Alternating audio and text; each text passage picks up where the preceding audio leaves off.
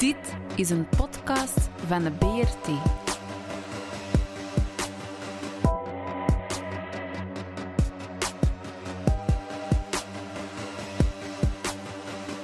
De Brabantse radio- en kleurentelevisie. Goedendag luisteraars en welkom bij de podcast van de Brabantse radio- en kleurentelevisie. Van Nijvel tot Sertogenbos, uw portie cultuur, historiek en actualiteit. Ik ben Christophe de Kale, de schijnheerser van Brabant. En heb vandaag als co-host de Brabantse minister van Cultuur en Gevelkerstmanbestrijding, Tristan de Vocale. Dag Tristan. Dag, hertog de Kale. Vandaag hebben we over iets waar de, waarschijnlijk veel mensen dachten dat we het nooit meer over zouden hebben. We hebben het over de Oosterweelverbinding. En met name over de voorbereidende werken, onder andere op Linkeroever, waarbij momenteel wordt gegraven in zwaar verontreinigde gronden. Iemand die daar alles over weet, hebben wij te gast. Auteur, activist, federaal burgerlobbyist, milieuactivist Thomas Gordon. Welkom. Uh, dank u. Voor zover wij begrepen hebben, wordt er momenteel voorbereidende werken gestart. Allee, zijn ze ondertussen al even bezig op Linkeroever. Dat klopt, hè? Uh, ja, ja, er ligt een soort woestenij nu te wachten, hè? Ja, en dus die werken die zijn voor, uh, onder, onder andere voor die, die verkeerswisselaar dat ze er aan het zetten zijn en dan ook voor de voorbereiding voor die tunnel. Ja, Linkeroever is vooral, denk ik, voor de tunnel. Of, dat is toch deel wat mij interesseert. Maar inderdaad, ja, de, de aansluiting op de Kennedy, welke tunnel is dat? De ja. andere dingen onder de Schelde, mm -hmm. dat, dat zijn ze ook helemaal aan het verbouwen. Hè? Ja, ja. En wat is nu het probleem in dat stuk van die tunnel, waar je de laatste dagen iets over hoort? Ja, het probleem bestaat al uh, lang. Alleen uh, is het nu pas uh, boven de grond gekomen, om het letterlijk en figuurlijk te zeggen. Mm -hmm. dus dus het feit is gewoon, daar staat een fabriek van 3M. Mm -hmm. Dus, die staat er al sinds begin de jaren 70, 72, zoiets. maakt hij daar een product en dat heet uh, PFAS, uh, perfluoride uh, moleculen, alkylen eigenlijk, staat aan voor. Het is een heel complexe term, maar op zich, waar komt het eigenlijk op neer? Je neemt een, een organische moleculen, je kan dat eigenlijk met wat doen, methaan, met, met, met bepaalde gassen, maar eigenlijk overal waar dat je een binding hebt tussen koolstof en waterstof, mm -hmm. Uh, kan je die techniek toepassen. En wat men eigenlijk doet, is uh, de waterstof vervangen met fluor. Dat is het enigste. Dat, dat is die uh, perfluoridisatie. Bijna niet uit te spreken.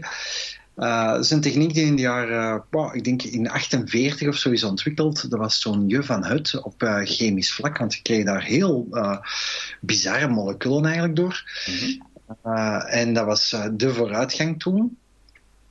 Um, hetgeen wat die moleculen eigenlijk hebben, die zijn, die zijn waanzinnig sterk. En dat komt net door die techniek. Ja. Uh, de binding tussen een fluoratoom en een koolstofatoom is veel sterker dan die tussen een waterstofatoom en een koolstofatoom. En daardoor zijn eigenlijk die moleculen die dan door dat soort ketens uh, zijn opgebouwd, veel, veel uh, sterker. En die zijn dan bestand tegen hitte, olie, water mm -hmm. enzovoort. En dan kunnen we meteen al beginnen bedenken, hmm, waar kunnen we dat in gebruiken? En wat voor producten gaan we dat zien? Uh, dingen die bestand zijn tegen veel hitte, tegen olie, tegen water.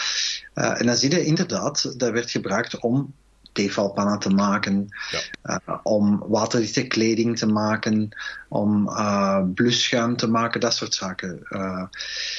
dat is decennia lang gemaakt en eigenlijk wist men nauwelijks iets over. Buiten die, die fysieke eigenschappen wist men nauwelijks er iets over.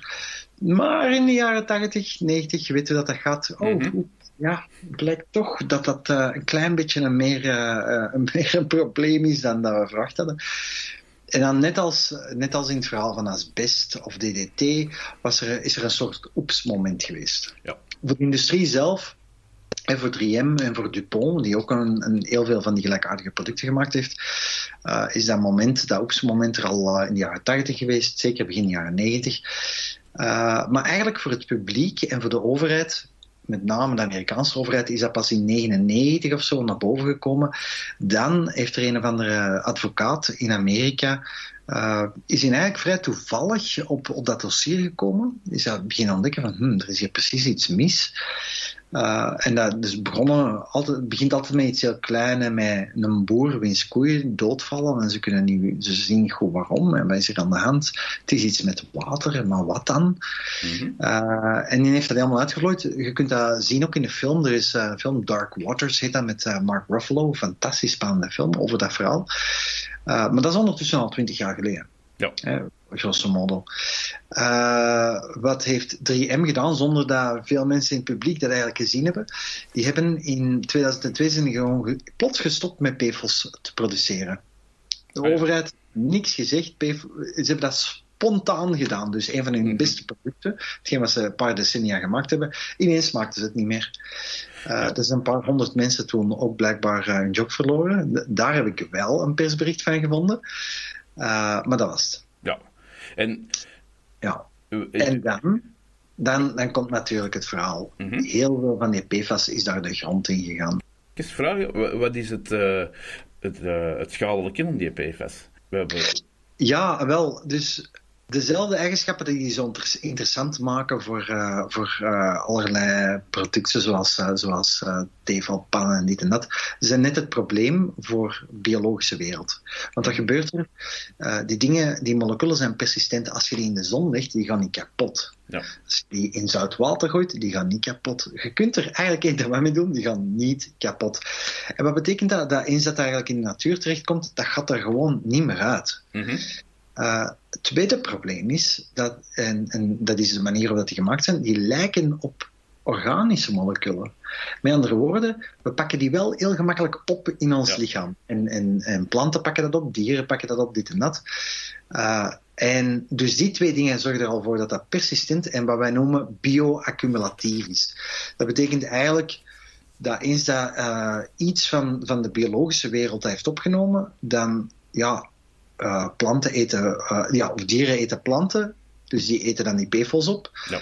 Dieren eten die andere dieren, dus die pakken die PFOS over. En eigenlijk wat er gebeurt is, naarmate dat je hoger gaat in de, de voedselketen, gaat die PFOS zich opstapelen. Mm -hmm. ja. Als jij nu een roofdier bent, dan, dan is het nog het ergste, want dan eet je allemaal dieren die allemaal gegeten hebben van planten die PFOS hebben.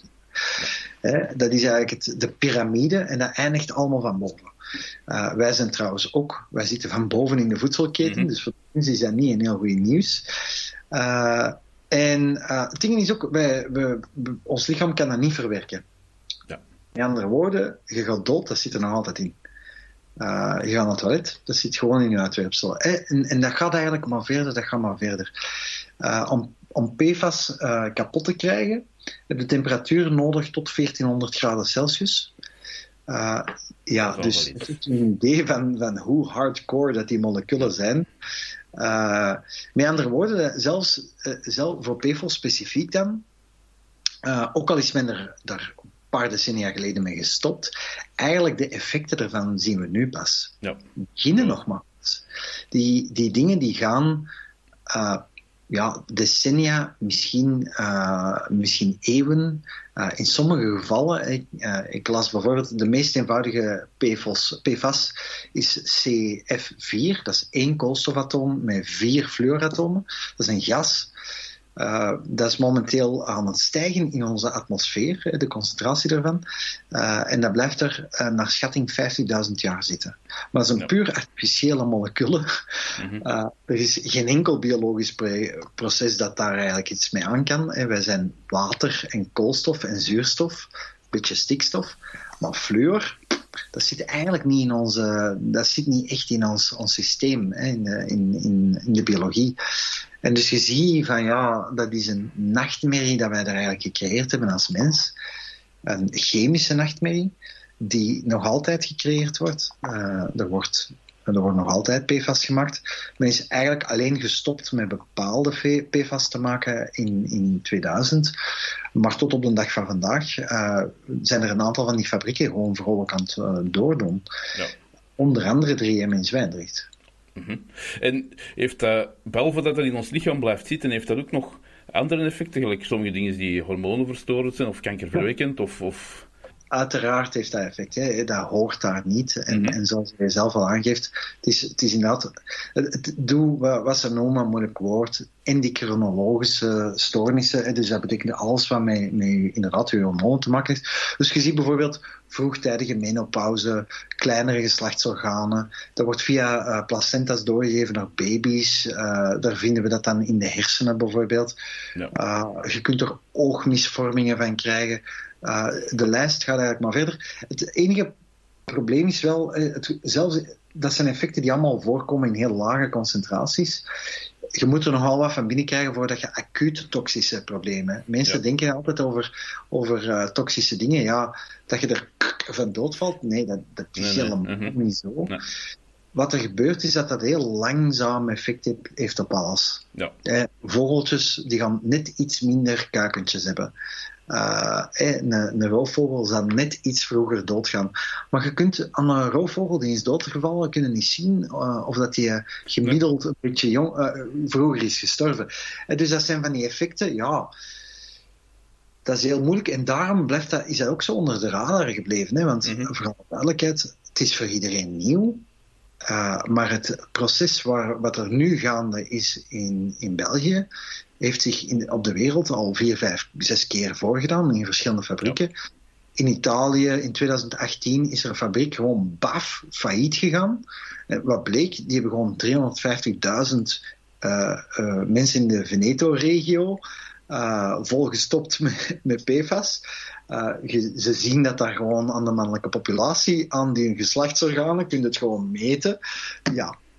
ja. Dus, dus daar is het ontploft. In Nederland, uh, daar is het in 2019 eigenlijk echt uh, zwaar, zwaar uit de hand gelopen. Daar is de hele bouwnijverheid platgelegd voor een aantal maanden, omdat men gewoon ja. nu wist van holy crap, welke grond mogen wij er eigenlijk nog wel aanraken? Ah, dat was met hetzelfde als dit toen. Ja. Ah ja, oké. Okay, ja, ja, ja, dus een klein verschil. Uh, Dupont, hè, want in, in, Nederland hebben ze een chemoerfabriek, dat is eigenlijk een, mm -hmm. een afstamming van Dupont.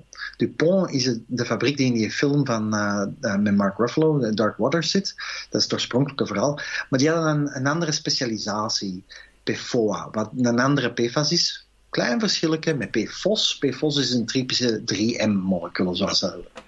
Dus uh, het, het maffen is eigenlijk dat als we uh, PFOS vinden, dan is het bijna al zeker van 3M. En als we PFOA vinden, is het bijna zeker van ja. chemie.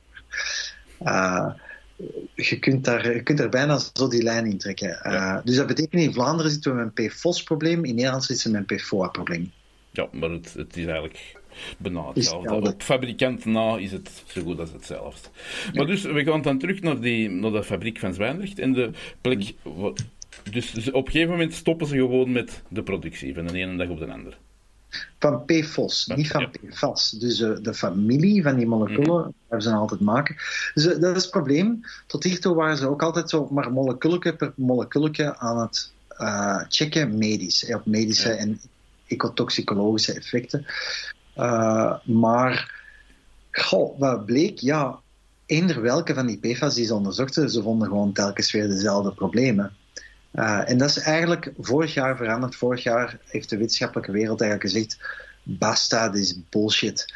Alle PFAS moeten we beschouwen als toxisch. Ja. Uh, en als je kijkt, het, het Europees Voedselagentschap heeft nu een, uh, een voedselnorm voor PFAS. Dus voor de hele familie, hè, dat zijn 470 commerciële moleculen of zo. En er is één norm qua gezondheidsnorm. Um, Terwijl vroeger waren er alleen maar normen uh, voor PFOS en PFOA en voor GenX, van nog een, een, was. Ja. Maar dus, hoe komt dan die, die PFOS op dat terrein waar dat ze nu aan het graven zijn? Dat ligt achter de fabriek van 3M. Zover zijn we mee. Ja. Uh, ja is dat, er gewoon gedumpt of is dat, is dat afval van... van... Oh, het is een horrorverhaal. Ik weet niet of je dat wilt horen. Ja. Allee, eigenlijk, eigenlijk, wil ik het niet horen, maar ik zou het wel willen weten. Ja. Ten, ten, eerste heb ik ook nog maar recent ontdekt. Uh, het meeste in de omgeving, en dat is heel slecht nieuws, is via de lucht gegaan. Ah, bon? Dus dat is gewoon uh, 3M die dat gewoon via, via gewoon uitstoten op de een of andere manier. god weet hoe. Uh, en dat verplaatst zich gewoon via de lucht. En natuurlijk deponeert zich dat het dichtste in de omgeving van de fabriek en dan minder en minder. Uh, maar dat is heel slecht nieuws, want dat is natuurlijk gewoon. Uh, denk eerlijk gezegd op dit punt dat we uh, zelfs op rechteroever, op Noordkasteel, dat we eigenlijk onaantastbaar grond gaan zien die gesaneerd moet worden, die je eigenlijk niet meer kunt opgraven. Ik denk dat, tot hiertoe was de discussie altijd, ja, alleen discussie. ik zeg gewoon vlak af, je kunt niet graven op linkerover. maar ik denk ook niet dat je kunt graven op rechterover. Mm -hmm. ja, ik heb nog geen cijfers gezien, maar als ik nu kijk naar de vervuilingsplan, zoals dat dan heet, dan denk ik dat de waarschijnlijkheid hoog is dat we ook op Rechtshoeven op Noordkasteel uh, vervuiling gaan zien. Ja. Dus ook daar uh, is het een heel slecht idee van in die grond te gaan graven. En, en mannetjes, geloof me vrij, als dat waar is, dan is het hek van de dam, want dan zijn er nog wel een paar problemen. Hè? Mm -hmm. Want dan boven een hele regio waar dat je eigenlijk grond hebt die... Ah ja, want als je zegt dat het grotendeels door de lucht komt... On... ja, maar dat is nog maar een deel van de horror. Ik had ja, gezegd dat het horrorverhaal ging worden. Ja, ja, maar... dat is nog geen horrorverhaal. Wacht, wacht. Oké, het wordt dus nog wat vinden, wij, wat, vinden wij, wat vinden wij in die milieuverslagen uh, over, uh, van weet ik, weet ik veel, over 3M allemaal? Die hadden, vroeger hadden die een soort bezinkbekken voor, voor weet ik veel wat voor materiaal in te laten bezinken. Mm -hmm. Dus veel PFOS in. Dan hebben die op een gegeven moment het lumineuze idee gehad van, weet je wat we doen? We gaan een experimentje doen en we gaan uh, dat slip uitsmeren over ons terrein. En dan gaan we kijken of, dat, dat, of dat je daar graan in kunt groeien. Want dat zou wel eens een goede uh, fertilizer kunnen zijn. En dan zie je in het verslag, maar het graan was nog niet goed genoeg om aan beesten te geven. Dat staat erin. Ja, bon. De graan dat erop groeide was zo slecht dat je het nog niet eens aan dieren kon geven. Uh, het probleem is natuurlijk wel tegen de tijd dat je dat dan op de grond uitgesmeerd hebt over je uh, bedrijfsterrein, ja, uh, dan, dan heb je een klein probleem. En dus het ding is dat naar schatting, maar dat is natuurlijk ja, schatting van de betrokkenen, dus we moeten er altijd een beetje kritisch naar kijken, maar zij schatten al dat er 6 ton PFOS in de grond zit onder de terreinen van um, 3M. Nu, om een idee te geven, hè, uh, je mocht van dat goedje uh, op dit moment volgens de nieuwe uh, Europese richtlijn 0,63 nanogram per dag per kilogram lichaamsgewicht binnenkrijgen. Ah ja, het is ja. ton. Ik weet niet of dat jullie nulletjes kunnen tellen, maar er zitten heel veel nulletjes tussen nanogram en ton. Ja, inderdaad. 6 ton, 0,6 nanogram. En dus dat is, dat is wel... Dat, gaat, dat gaat in de richting van de 0,000 van een paar jaar geleden van, hoe noemt hem, Alberto Contador daar. Het, het ding is, dat, dat zit in de grond, maar dat blijft er niet zitten. Als hij in contact komt met water, dan spoelt dat vrolijk mee. Dat kan mee verdampen, dat, kan, dat gaat mee in regenwater, dat gaat de beek in. En eigenlijk, als je op een luchtfoto zou kijken, dan zie je dat er een beek loopt van 3M onder Blokkersdijk door, de Palingbeek. En daar had hij in de Tophartgracht. Mm -hmm. Je kunt eens raden wat de meest vervuilde beken van Vlaanderen zijn als het over gaat.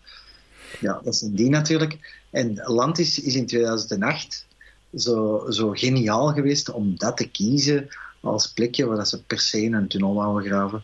En dat is eigenlijk de grond van de zaak. Hè. Dus Landis weet al zeker tien jaar, meer dan tien jaar, uh, 13 jaar lang weten die al dat het tracé van de Oosterweel ligt op een plek waar daar waanzinnig veel vervuiling ligt in die grond. Ja. 3M heeft Landis daarvoor gewaarschuwd. Je kunt dat in dat verslag zien. Dat zegt Landis in 2008, wow, geen probleem, we fixen dat wel. We vinden er wel iets op. En eigenlijk komen we daar uiteindelijk mee uh, in, in het huidige verhaal. Je ziet gewoon dat uh, Lantis heeft helemaal niks gefixt. Die hebben voor hun eigen het gefixt. Die hebben uh, met de milieunormen zitten, zitten poteren. Uh, die hebben wel wat technieken bedacht. Dat zeiden, well, dat is goed genoeg. zolang dat ze er maar met de schub in komen. Hè. Herinner je, de schub moet in de grond. Mm -hmm. Ja, nu, nu kun je ineens in een ander licht zien. Ja, natuurlijk moest de schub de grond in. Want die wisten ook wel van hoe langer dat, dat duurt, hoe groter het risico is dat mensen doorhebben waar dat wij in gaan graven eigenlijk. En dat het zoutspel niet meer Nu kunnen is doorgaan. mijn klein probleem, hè. Ah ja, want ze hebben al wel de bo- bovenkant eraf geschraapt en gekapt. Uh, maar oeps de floeps, uh, hun geheim is uitgekomen. Ja. Dat is eigenlijk de situatie nu. Uh, we hebben heel dat potje opengebroken. We hebben die rapporten gevonden die ze niet wouden dat wij konden zien. Uh, we, zijn, we zijn in allerlei documenten kunnen gaan neuzen die ze eigenlijk nooit dachten dat iemand fatsoenlijk zou bekijken.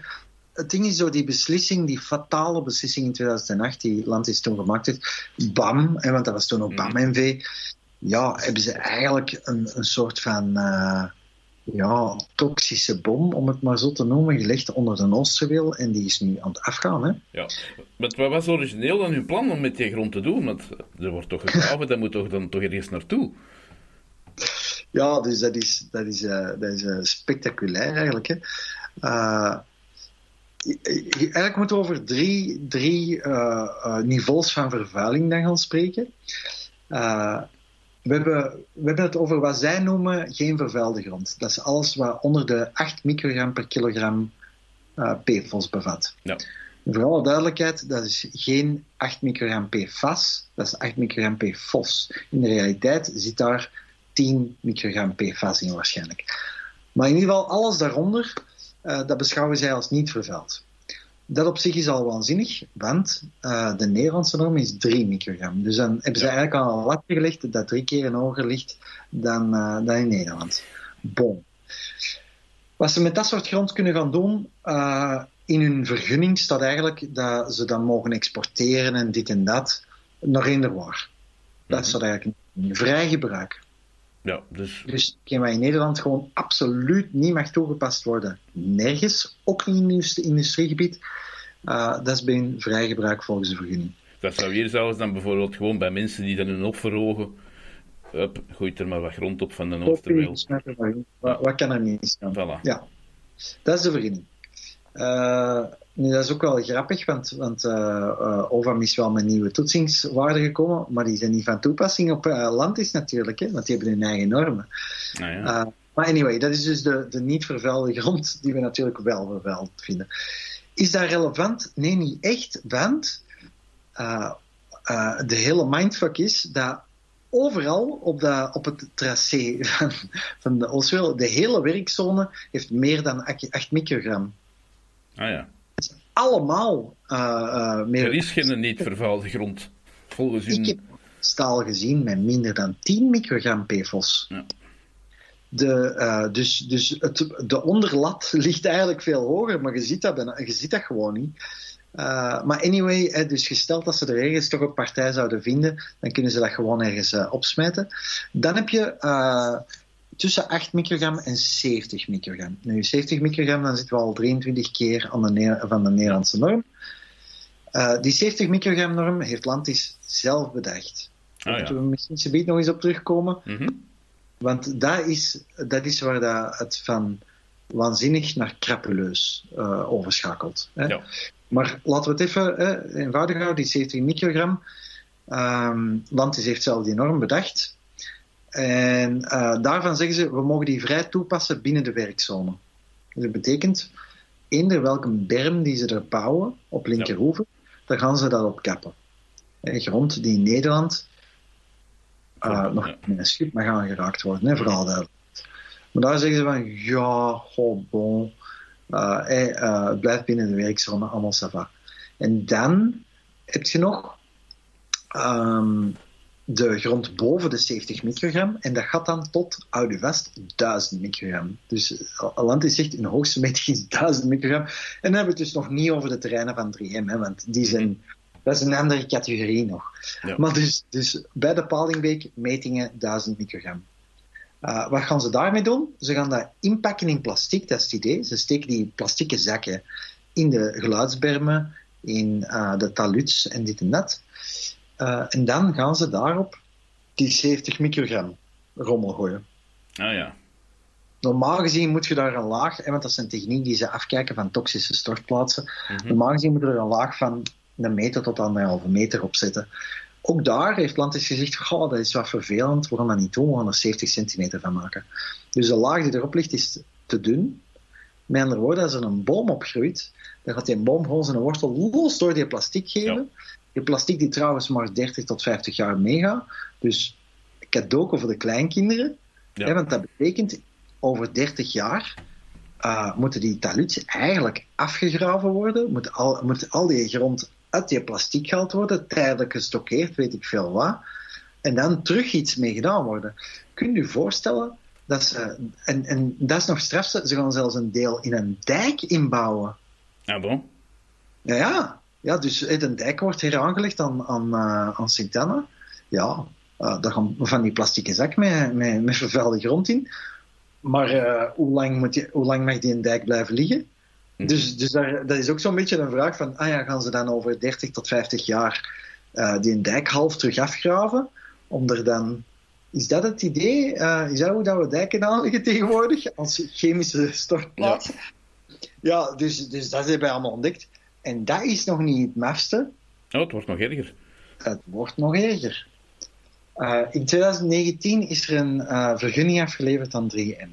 Mm -hmm. Voor het bouwen van een beveiligingsberm. En je denkt, wat? Als je, dat, als je die vergunning leest, dan staan ze... Ja, we hebben nogal last van insluipers. Hè, een, een raar soort van inbrekers. Um, insluipers. En uh, ja, we, moeten, we hebben een beveiligingsberm nodig. Hoe ziet dat ding eruit? Dat is anderhalve kilometer lang 6,5 meter hoog en aan de basis 25 tot 33 meter breed.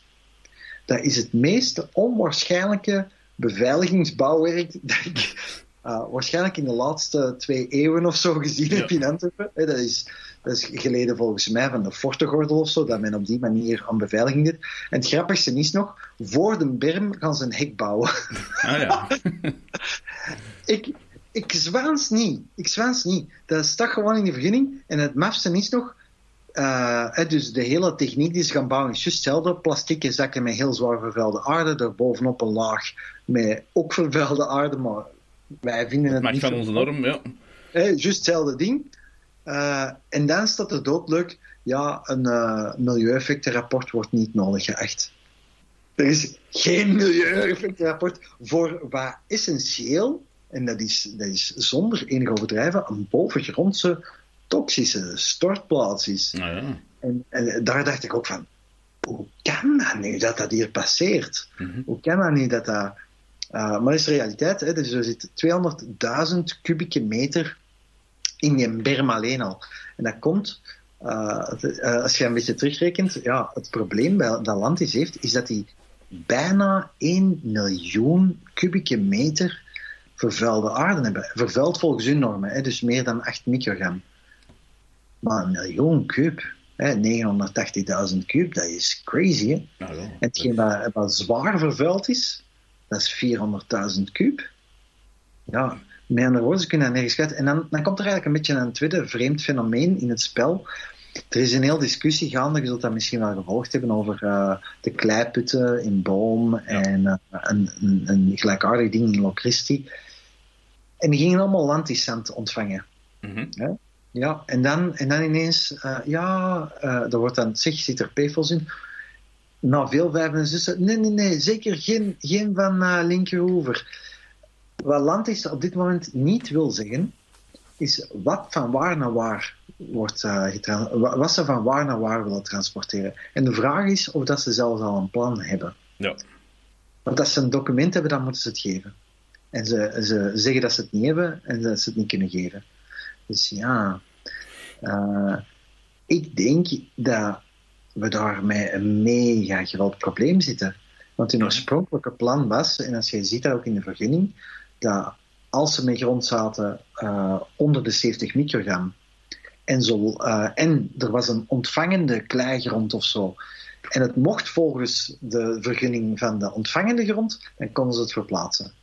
Dus die hadden eigenlijk gewoon voor hun eigen regel ge gezorgd dat ze mild vervuilde, en nog altijd Ja. 20, 23 keer de Nederlandse norm, mild vervuilde grond toch konden verplaatsen naar, uh, naar we moeten bedenken dat dat spul dat, gaat de, dat, dat kan de grens niet over. Hè.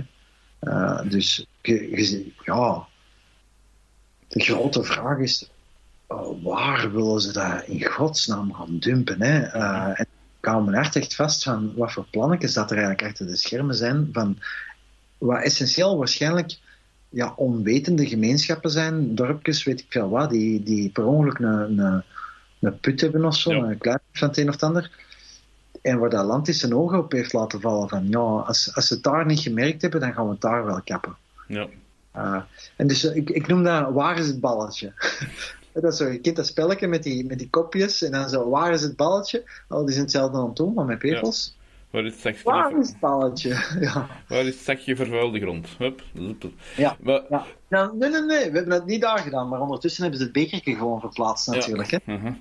Maar hoe is, je hebt dat er juist al aangehaald, maar hoe is dat in godsnaam mogelijk? Ik bedoel, uh, we worden toch door onze Vlaamse overheid constant rond onze oren gekletst met allerhande normen. En als je zelf iets in de vuilbak wilt gooien in het ecopark, dan uh, uh, heb je serieuze controle dikwijls over je nek meekijken. Maar zoiets kan blijkbaar allemaal maar.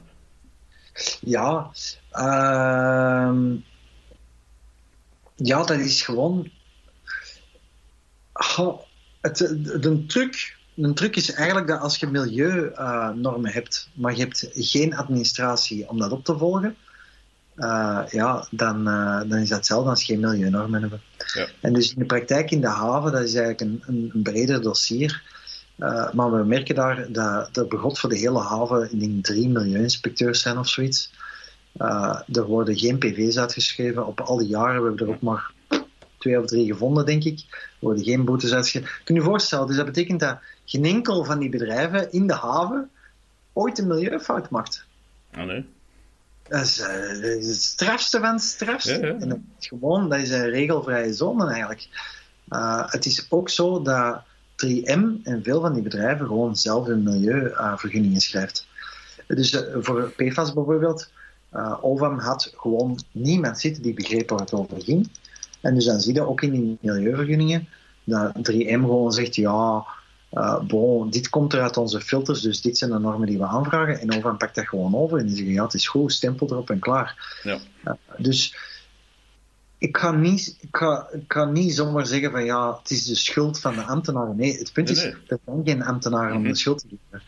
Er zijn er misschien ja, een, een paar aan het vol, maar hoe kunnen we die nu de schuld geven? Nee, Staan, uh, je, hebt, je hebt drie boswachters en je hebt een bos ter grootte van Frankrijk. Ja, Maar- waar hebben we het dan over? Dat, dat is eigenlijk de... de, de Die ambtenaren zijn uiteraard de schuld niet, maar het is de, de, de overheid erboven die ervoor zorgt dat er maar drie ambtenaren zijn. Dat, dat is Ja. wel eh, toch wel iets Ja. mee. En dan tot- is wel, en daar heb je wel gelijk in, als je nu bij u een tuin vervuiling vindt, ja, dan kun je niet tegenover hem zeggen, weet je wat, ik steek dat in een paar plastieke zakken, ik doe Mhm. daar 70 meter aarde op, en het is opgelost. Die gaan eens naar je kijken en die gaan zeggen van, zit jij helemaal op je kop gevallen? Mhm. Maar bij Lantis kan dat wel. Ja. Dus daar heb je wel een punt van, van ja, het is heel duidelijk dat uh, milieuwetgeving niet voor iedereen op dezelfde manier werkt. Hè? Maar als ze er nu in aan zijn gegra- aan het graven, doen ze dat Ja. dan gewoon met de, met de graafkraan? Of is dat... Is dat brrr, drie bulldozers erop en graven maar? Of... Ja, ik bedoel, dat je zegt, in Nederland mag je in deze grond niet, niet gegraven worden. Hier doen ze het wel. En op welke, wat voor manier doen ze dat dan? ja, met wat anders. Hoe ga jij een miljoen kub uh, ja, graven? ja, ja, voilà. Het is gewoon natuurlijk, eh, dat zijn, eh, als je gaat kijken, dat zijn mannen die krijgen nog geen mondkapje, hè? Mhm. Of ze dragen het niet, ik weet het niet. Uh, maar die zijn eigenlijk gewoon ja, toxische grond aan het afschapen. Hè? Wat, wat kunnen we er nu over zeggen? Ja, open en bloot. Maar- Gewoon. dat- En dus Lantis zegt, ja, ja, we gaan meten wat we bovenhalen en dan uh, op basis van de meting gaan we triëren. Maar allee, tussen ons, gezegd en gezwegen, geloof, geloof, zou jij zo'n mannen nog geloven?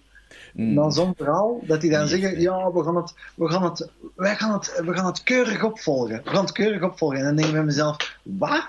Ja, nee, dat is niet echt. Maar dat is het ding hè, van Lantis is een beetje, dat is een, een soort mini-staat. Hè. Dat BAM, eh, dat is altijd zo geweest.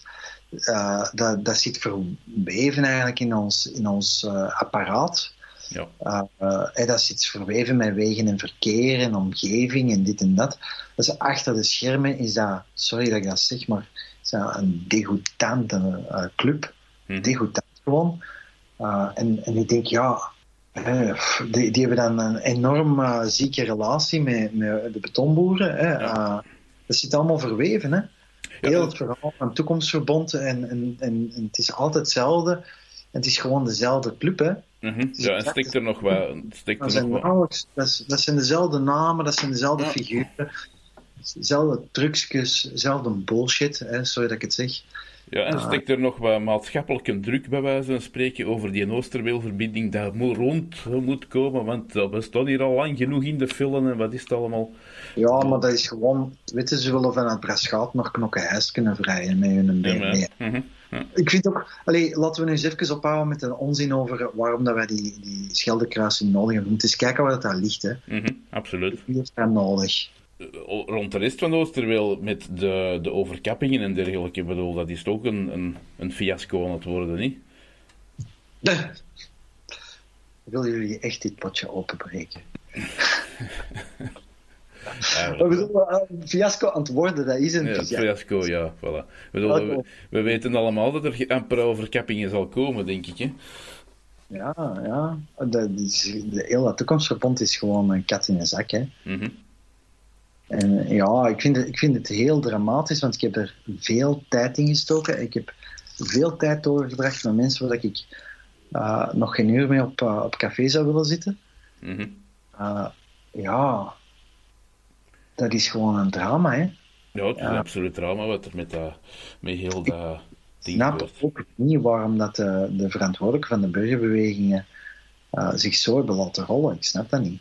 En ik, en ik, moet, ik ben een van de weinigen die kan zeggen: ik heb alles gedaan om dat te voorkomen. Hè. Ik heb op de tafel geklopt totdat er op mij geklopt werd. Ja. Hè. Eh, eh, je- er is niemand kwaaier geweest op mij. eh, en zelfs, niet, zelfs de overheid was zo kwaad niet als Ringland. Hè.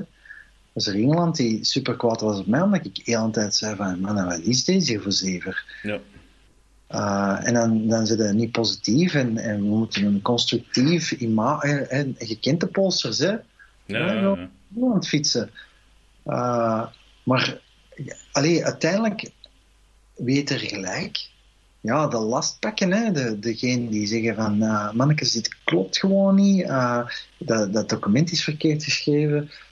Allee, ik heb dat al een paar keer gezegd, maar bijvoorbeeld de status van het toekomstverband zelf. Ik denk persoonlijk dat dat een contract is. Maar als je dan die mannen vraagt, hè, de, de, de verantwoordelijke van de burgerbewegingen, en je zegt, zeg, is dat geen contract? Kunnen wij niet gewoon met ons rechten als we dat willen? Dan, dan, dan zitten die verschrikt kijken naar hun ogen. Nee, nee, dat is zeker geen contract. En dan denk ik, maar wacht even. Wat? Wat? Ten eerste, je hebt het geschreven als het een contract is, dus dat is een contract. Maar ten tweede, waarom zouden we dat niet willen dat een contract is? Dus dan, dan krijg je echt zo de, de schizofrenie van een heel project. Uh, allee, het is zelfs... Ze, ze, die, die geloven zelf niet eens dat een afspraak is. En want als, Ja. als, uh, als een afspraak is, is het een contract. Hè? Anders is het uh, een vrijblijvende belofte. Oh, ja. Ja. Uh, en ik, ja... Ja. Dus ik vind, ik, vind dat, ik vind dat heel dramatisch, heel dat verhaal. Um, maar uh, ik, ik, moet er ook eerlijk in zijn. Toen ik het PFAS-verhaal echt begon uit te spitten en ik ontdekte dat allemaal, toen dacht ik wel van ja, hmm, ja, karma. Daar Ja. is hem. Mm -hmm. Maar wat denk jij dat er nu gaat gebeuren met heel dat. Of, of, of, of wat, wat, zou er moeten gebeuren? Bijvoorbeeld al stoppen met graven waarschijnlijk? Ik denk dat er een strafrechtelijk onderzoek moet komen. Mm -hmm. uh, ik denk dat er al zowel niet kan gebouwd worden. IM de komende jaren gaan moeten sluiten. Ik uh, denk nog wel een paar van die dingen. ik heb nog niet alles geschreven, hè, mannen. Maar uh, het, is niet, uh, het is nog niet eens het einde van dat verhaal. Dat is het begin. Dat is nog maar een ik intro. denk, ik denk in de praktijk, als ik dat zo zeg, de, de meeste mensen die, ja, dat is te heftig. Hè. Je zegt ja, een fabriek moet sluiten, Oswel kan niet. En ik denk bij zichzelf, dat kan toch niet waar zijn. En dat begrijp ik wel. Mm -hmm. Ja, de, de natuurlijke menselijke reflecties om aan te zeggen, dat kan toch niet waar zijn, wat die gast hier zegt.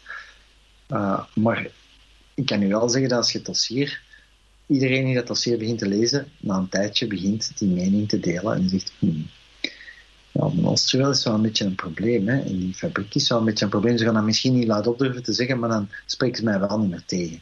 Ja. Uh, en ik, ik, denk dat dat de realiteit is. Uh, ik denk dat uh, de Oosterwel gewoon in een hele lange rij van echt ongelooflijke miskleumen kan gaan staan. Ik denk dat dat. Ik weet niet wat er ooit is uh, lessen getrokken worden uit dit soort projecten, want het is niet het eerste wat zo misgaat. Je zag het deze week een beetje in de kranten op het nieuws, een klein beetje, maar eigenlijk maar, maar zeer, zeer sumier. Voor zo'n een, groot dossier vond ik dat de aandacht dat er naartoe gaat toch zeer beperkt is er ondertussen al iets anders aan de gang? Of, of gaan ze dan altijd proberen om eerst onder de mat te vegen? En uh, ja, die, die lastpakken, ze zijn er. Hè. Ze waren eerst al ontzagen over de Oosterweel dat er maar nooit mag komen. En nu dat we eindelijk bezig zijn, nu stonden ze er weer mee met zoiets. Ik, ik kan geen toekomstige uitspraken maken over andere mensen of organisaties natuurlijk. Nee, nee, ik kan wel zeggen dat de voorbije dagen ze op krampachtige wijze hebben geprobeerd voor de pot dicht te houden. Hè. Uh, dat, dat is het merk aan alle kanten. Uh, maar ik heb een paar nieuwtjes gekregen vandaag en dan denk ik, hmm, I think they're gonna lose. ja, uh, maar dan moeten we morgen de krant maar lezen, denk ik. Oké. Okay, ja. Ik ga dat anders proberen te zeggen. Hè. Als je dat dossier kent, dat heeft zoveel soortelijk gewicht. Mm -hmm. Ja, eigenlijk zo gauw als je gewoon dat poortje opent, uh, kun je eigenlijk gewoon opzij gaan staan en dat, dat, dat valt zijn eigen te pletter op zijn eigen gewicht. Ja. Ik heb er hier lang over nagedacht. Ik heb hier langer over nagedacht dan eender wie in dit land. Uh, maar ik zie niet hoe dat ze hier onderuit gaan kunnen komen. Ik zie het parcours niet. Want wat gaat er moeten doen? Uh, ja, om het te laten doorgaan, moeten ze eigenlijk op een gegeven moment actief zeggen: nee, we gaan de gezondheidseffecten compleet negeren. Ja. We gaan de risico's compleet negeren. Uh, alle uh, rechters gaan ermee akkoord moeten zijn. Want ze maar zeker dat ik hier een rechtszaak ga maken. Ik bedoel, is, het is een binnenkopper gewoon. Ja. Uh, het, zou, het, zou, het zou een de gemakkelijkste rechtszaken zijn om, om, om te doen op dit punt, omdat dat zo klaar en duidelijk is. En dan denk ik, ja, hoe, hoe hoe krijg je al die problemen uit de weg? Geen idee. Ik, ik kan het niet bedenken. Ik probeer me dan in, in, de, in, in het hoofd van, van zo'n Berlantis te verplaatsen en te denken, ja. Uh, en dan houden van dingen, ja, Thomas, wat als u van kant maken? Dan denk ik, ja, dat helpt ook niet. die dossiers die liggen allemaal op de straatstenen. Uh, wat denkt u nu? Het maakt totaal niet meer uit wat ik doe. De, de, de beerput is open, bij wijze van spreken. Hè? Ja, ja, dat gaat gewoon als... als allee, PFAS gaat als een rotsblok een berg afkomen donderen en dat gaat gewoon... Net zoals stikstof trouwens. Hè. Uh, stikstof dacht iedereen ook van, ja, ja, wij doen maar verder dit en dat. Nope. Nope. Op een gegeven moment klitste tegen de muur. En, en uh, juist hetzelfde gaat hier gebeuren. Je kunt eigenlijk, je kunt niet rond de gezondheidseffecten, je kunt dat niet meer cheaten er is veel te veel onderzoek, dat hebben ze ook lang gedaan, met de, de medische effecten en zo in vraag stellen, bla bla bla. Dat is niet meer geloofwaardig. Uh, dus wat kunnen we dan nog doen? Je kunt ten hoogste proberen, en dat, ze, dat doen ze wel, is uh, de milieunormen uitstellen. En dat is eigenlijk een maf verhaal. Uh, ik weet niet hoeveel van die dingen jullie horen, maar um, ja, in, in eigenlijk, vorig jaar is plots Vito begonnen met het schrijven van toetsingswaarden voor PFAS. In het voorjaar. En, uh, uh, weet ik veel lang op hun handen te hebben gezeten. Ineens was het belangrijk dat we toetsingswaarden hadden. Dat was wel een beetje merkwaardig, want je denkt, oeh, uh, misschien heeft de overheid toch goesting om meer verantwoordelijkheid te pakken of iets in die stijl. nee, Nee, want de app is dan eigenlijk uh, laat het maar komen. In september 2020 zijn er die nieuwe normen, die nieuwe uh, normen van, van het Europees Voedselagentschap uitgekomen. En die zijn zo extreem veel strenger dat als dat zou gebruikt worden als basis voor onze toetsingswaarden, ja, dan is het sowieso om zeep. Ja. Dus wat hebben die gedaan? Die hebben Amerikaanse uh, normen gebruikt uit 2016 om dan uh, snel nog even toetsingswaarden op te baseren en te zeggen, kijk, we doen, het is toch al strenger dan vroeger, toen dat we nog werkten met waarden naar 2008. Uh, maar dus eigenlijk, dus ze willen nog even profiteren van de 2016-waarde van Amerika, om te vermijden eigenlijk dat wij met de 2020-waarde van Europa zouden moeten werken. Ja. En dat is de realiteit. Uh, dat is eigenlijk wat, die, wat hun beste idee dat ze dat nog konden vinden. Maar dat is absurd, want dan zie je dat er een, een ze moesten dan nog drie keer een aanpassing doen van hun rapport. En de derde aanpassing is gewoon letterlijk de, dus maanden nadat die een Europese norm is uitgekomen. En in dat rapport staat nog steeds dat de Europese normen tijdelijk zijn. En, uh, en nog onzeker dit en dat. Maar dat is dan op dat moment al, al vijf maanden of zo, of langer, of een half jaar, uh, gewoon officieel. En dus dan denk je ook van ja. Allee, je, moet het niet je moet het niet meer veel absurder maken dan dat, want ook mijn grens is ondertussen wel bereikt. Ik hou van een lolletje, maar alleen maar. ja, er zijn grenzen. We zijn een beetje. We, we wachten af voor de. Ja, maar dat snap ik. We wachten af voor het verdere verloop. Uh, maar ik vind het toch wel zeer. Uh, ja, een horrorstory, gelijk dat je er straks zei. Uh, ja. Maar wat, wat ik mij nog afvraag is dan, als je we kunnen hier ook iets positiefs uithalen, hè? Maar, stel eerst uw vraag. We kunnen hier ook iets positiefs ja. uithalen. In de Schelde, is er dan ook niet van alles in weggespoeld? Manneke, je vindt dat in de zeehondjes in Zeeland. Wacht als de Nederlanders weten dat wij PFOS in dat soort... Uh, dat is dingen en, en ja. ja. dat blijft natuurlijk niet in de gebeuren. Uiteraard gaat dat de Noordzee in, dat gaat in alle vissen in de Noordzee.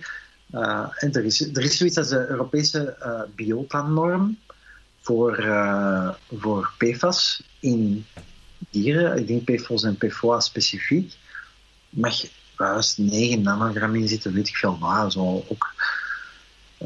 en als je nu een paling of een baars, denk ik, uit eender welke waterweg in Vlaanderen plukt, dan heb je 80% kans dat hij de Europese biota-norm overschrijdt. Ja. Dat geeft u een idee over wat er gaande is in het water. Hè? Mhm. uh, en dan denk ik ook van ja, bon, uh, op een gegeven moment gaan we moeten beginnen kijken naar wat we eigenlijk uit het water vissen en wat ermee gebeurt. Wordt dat opgegeten en dit en dat. Uh, en ik, ik weet het nog niet, zo mannen, maar ik, ik, heb echt, ik heb er echt geen goede gevoel bij. Maar je zei juist, oh, we kunnen er ook iets positiefs uithalen. Ja, ja, ik denk, ik vind het ook belangrijk van er zo nu en dan op die manier eens over te babbelen. Het, uh, het is niet het enige milieudossier. En, en ik weet dat dat, dat is overweldigend en dat is zoiets waar je nou slecht mee slaapt en zo. Maar ik vind wel, uh, we moeten bereid zijn om, om te rouwen over dingen die misgaan op onze planeet. Hè. We mm. moeten de waarheid onder ogen zien. Als, als een dokter tegen u zegt, meneer, u bent ziek. Ja, je kunt dan gaan zeggen, nee, dat is niet waar en ik geloof de geneeskunde niet en dit en dat. Maar eigenlijk is dat een onderdeel van je rouwproces. Zo, Dat is eigenlijk een betere manier om naar te kijken. Maar er is altijd nog iets daarachter. Er is altijd nog, uh, ja, er zijn altijd nog beslissingen te nemen na de diagnose. Ja. En ik denk dat, of het nu dit dossier is of pakweg het volgende milieudossier in de haven, want we kunnen het, het zijn bij wijze van spreken rijpe, rijpe pruimen overal. Waar we ook kijken, het een na het andere milieudossier ligt gewoon te wachten. En dan denk ik, ja, um, het kan ook een aanleiding zijn om, om, om bijvoorbeeld te zeggen, zeg, zouden we eens niet effectief een milieudienst uh, hebben? Ja. En zouden we niet, niet effectief milieuinspecteurs en milieuambtenaren hebben en experten aanwerven? We hebben mega, mega goede opleidingen. We hebben chemici, fysici. Dat stroomt bij wijze van spreken onze universiteiten uit. Uh, waarom kunnen wij die niet aanwerven om zich eens met dit soort zaken bezig te houden in plaats van de volgende PFAS uit te vinden? Ja. Uh, en ik denk dat, dat daar is iets, is iets positiefs te vinden. We hebben er is een rol te spelen. We, we kunnen iets doen. Uh, hierna ook al ook al zal misschien het niet per se nog terug beter worden. Ik kan, ik kan dat zeker nooit beweren dat, dat onze planeet terug goed krijgen. Mhm. Ik denk persoonlijk dat we een klein beetje voorbij dat punt aan gaan zijn. Maar we zouden wel kunnen zeggen van ja, misschien als ik gezonder begin te leven eh, en dit en dat, gaat mijn cholesterol wel naar beneden en ga ik mijn volgende hartaanval eh, toch wel eh, tien jaar kunnen uitstellen. En dat is de realiteit. Hè. We, we, we kunnen onze, onze planeet en onze, onze manier van leven gewoon tijd geven door op een andere manier dan te gaan kijken. Uh, en, en, dat begint eigenlijk gewoon met de diagnose te aanvaarden en te zeggen: oké, okay, bon, uh, shit's fucked up en we moeten er iets aan doen. Ja. En dat is de positieve boodschap. Ik, ik vind bij mensen wat we niet mogen doen is zeggen: oh nee, het systeem doet zijn goesting, een, een kopje laten hangen en, en de overheid en, en, het is te groot, kan er iets aan doen. Je kunt er keihard wel iets aan doen. En je kunt gewoon baf een politicus aanspreken. Als je iemand weet die bij zo'n bedrijf werkt of bij Lantis werkt, spreekt ze aan het is niet hun persoonlijke schuld, maar je kunt wel zeggen, zeg, helpt eens mee aan de oplossing in plaats van aan de problemen. Uh, dat zijn allemaal dingen die wij kunnen doen, uh, die, die uiteindelijk toch ook effect hebben. Hè? Absoluut. Uh, ja, en, en, en evenveel, dezelfde grote orde van effecten als dat, laten we zeggen, de, de, de slechte slechte hobby's van mensen uh, hebben gehad. Ja, en absoluut, dat is positief. Ik bedoel, in de jaren 60 hadden we het misschien nog gewoon terug onder het zand gestoken. Nu praten we er tenminste al over. Dat is al een verbetering. Voilà. Dan wil ik u heel hard bedanken voor uw uitleg. En dan wens ik u nog veel succes met, uh, met het verdere afloop van dit horrorverhaal. Ja. Met de rechtszaak. En de rechtszaak. Ja. ja, als het eraan moet komen. Hè. Ik, ik, ik denk uiteindelijk, ja, voor hetzelfde. Um, allez, ik denk, denk een hoorcommissie in het parlement, ook prima. Uh, gerechtelijk onderzoek, ook prima. Mensen moeten hun verantwoordelijkheid eens beginnen pakken. En, en ja, als niemand anders zijn verantwoordelijkheid pakt, zal ik het wel doen. Nee, goed. Mm -hmm. Maar het moet niet, hè. Het is niet dat ik erop zit te wachten. Ik stond er niet op te springen, maar... Nee, nee, ik denk, zeg, hey, uh, dat is, er zijn genoeg mensen die eigenlijk hier fulltime voor betaald worden. Dus mijn, bij mij is dat vrijwilligerswerk. Hè? en dan denk ik, ja, kom aan. Uh, maar we zullen zien. Als het, als het nodig is, dan zal ik dat vrijwillig doen. Dit is een podcast van de BRT.